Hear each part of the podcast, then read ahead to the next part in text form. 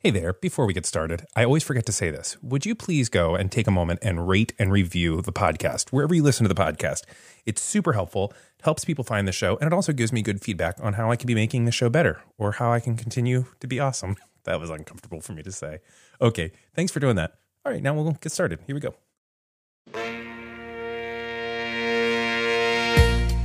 Welcome to Doing the Best We Can. with Eddie Kaufholz. We, We hope, hope you you enjoy the show.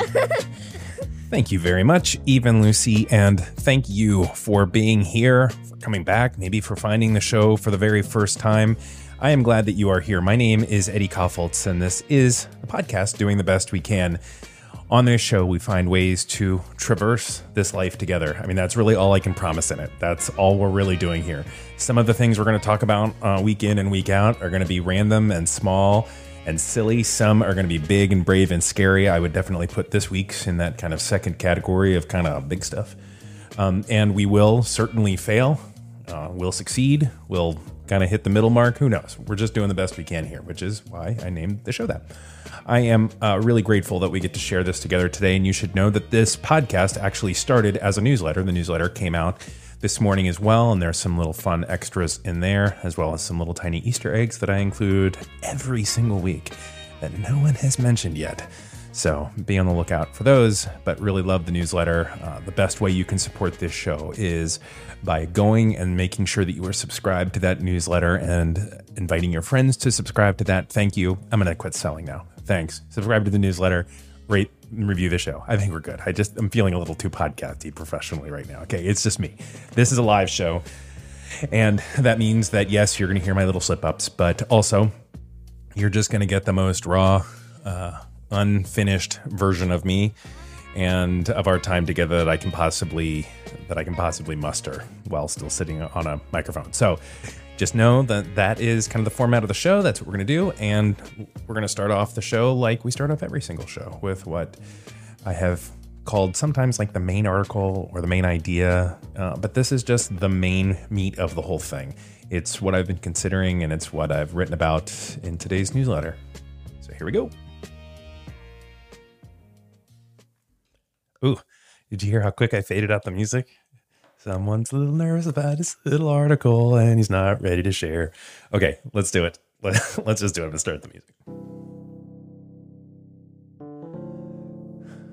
Issue 11 Food and Love Confusion. Note this article talks a bit about food addiction and disordered eating. And so I don't want you to be caught off guard if that's a particular sensitivity for you. Feel free to come back, uh, I guess, next week. Totally understand.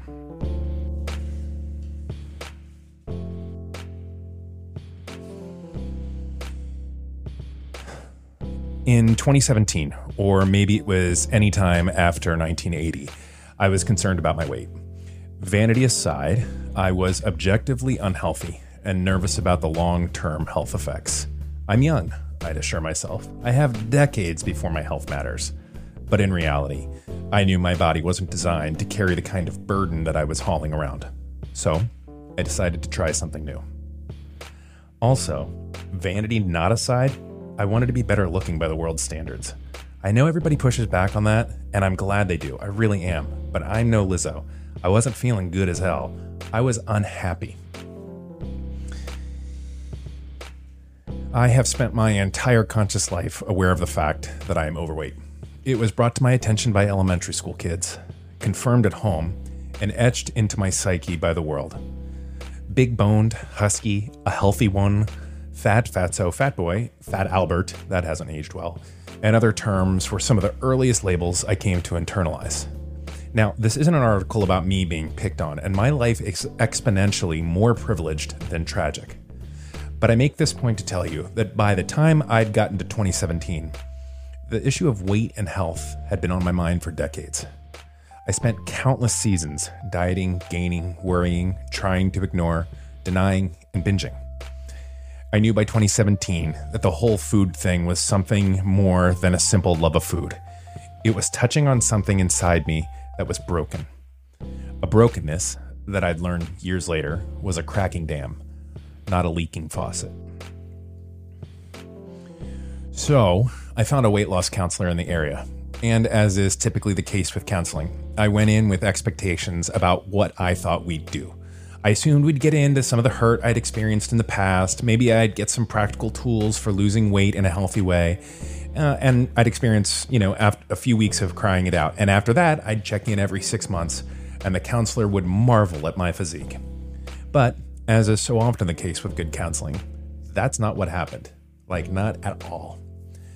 The counselor, we'll call her Mandy, decided to spend the first few weeks talking about anxiety.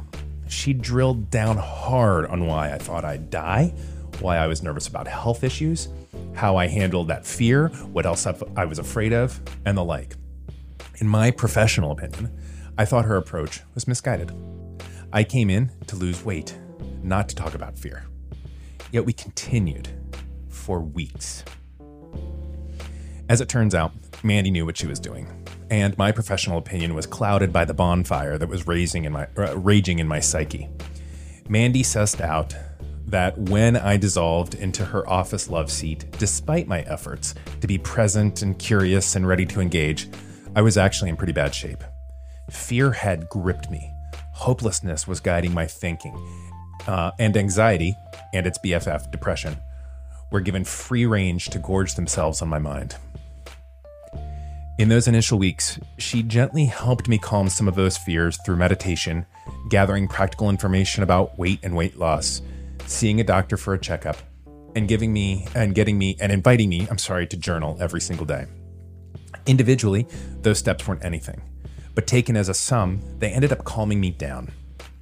Mandy was gently, expertly redirecting all of the energy that was melting my core and f- focused me on a tangible, practical release. Once I'd calmed down enough, Mandy gently posed this question. She said, What is your earliest memory of feeling bad about food? I knew immediately, and I cried deeply. It's a memory that only takes up a few snapshots of time. I was young, elementary school age, in my childhood home, and at my own birthday party with my family and extended family. The family was out back chatting and drinking. I came inside to survey the forthcoming dinner buffet. I spotted my grandma's crock pot with the dark brown ceramic inner lining and small yellow and orange flower detailing the outside. Under the glass lid, all I could see was foil. I knew that the foil was keeping something special wrapped up for me crispy, savory, a little sweet, warm, sausage pastries. They are to me the perfect food, and I still love them so much. Inside, alone, I reached up, because I was a little boy, took off the glass lid gingerly so as to not break it, and surgically unfolded the foil. I was so careful to cover my tracks so nobody would notice. My senses were heightened. I was feeling like a bad kid and didn't want to be caught. I finally got into the pastries. I ate so many of them. I was pounding them, not really even eating. It was intense and fast and pleasurable in a way that feels more like satiation than gratification. It was violent. I was binging. I was alone. Later that evening, I heard someone say, My gosh, we put a hurting on these sausage pastries. And my mom glanced at me. She had no judgment in her eyes, and she wasn't being unkind. But I knew, and I knew she knew, and I felt white hot shame. It was the first time I realized that something about what had happened wasn't normal. At this point, Mandy inquired, It was your birthday. Certainly other favorites are available. Why the sausage pa- pastries? Point Mandy. Without thinking, I shared with Mandy the deep love my grandmother had for me. I spoke about all the small moments that even today are right in front of me. I remembered the way her reading room smelled of old pine and Sanka coffee. I recalled how she would take joy in me for exactly who I was, not what I was doing or who I could be. I remembered that she called me Little E and wrote me uh, birthday cards that were a sentence long but expressed the fullness of her joy in me. I replied to Mandy's question about food with an answer about a person. So, is it fair to say that her sausage pastries felt like love? Mandy posed. Yeah, I replied, falling into something that I didn't understand. I just knew I was losing grip on something I'd been holding very tightly to. Is it fair to say in that moment that you were, in your words, violently eating? Were you taking in as in those moments were you taking in as much love as you could? Oh wow. Was all I could stammer. I was falling fast now. Mandy. Food wasn't food. It was love. You were starved for love. I don't think we should blame that little boy for trying to stuff as much of that in as possible. Yeah, I mumbled, still falling, not really even in that room anymore. It's a lot to experience, both the illumination of shame and a new pinhole of hope at the end of a very dark tunnel. Let's wrap up for this week, Mandy interjected humanely. The next week, Mandy broached the topic of Overeaters Anonymous.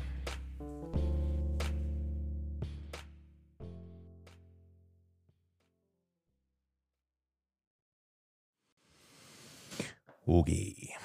So there's that. Um, yeah, this was a week I was thinking about when I said at some point that there may not be a free skate sometimes because I just don't want to. I think that's going to be one of these weeks. I just do want to share a couple of random things. Uh, and I put music behind it. The first is when I talked about my grandma. If you ever, somebody dropped something outside. I hope they're okay. Um, somebody, uh, if you ever see me in person, on my left arm there is a tattoo with some writing on it, and that is a tattoo that uh, of my grandmother's handwriting. Uh, just so I always remember that. So that's the first thing. She did pass away a bunch of years ago. Just so you know. Uh, the second thing, and on a much lighter note, I did want to share this. Okay, we're going to completely turn the corner because I just had to share this. Okay, so if you remember last week, hold on, no, this deserves this deserves bouncy music. We can do it, right? Let's have bouncy music.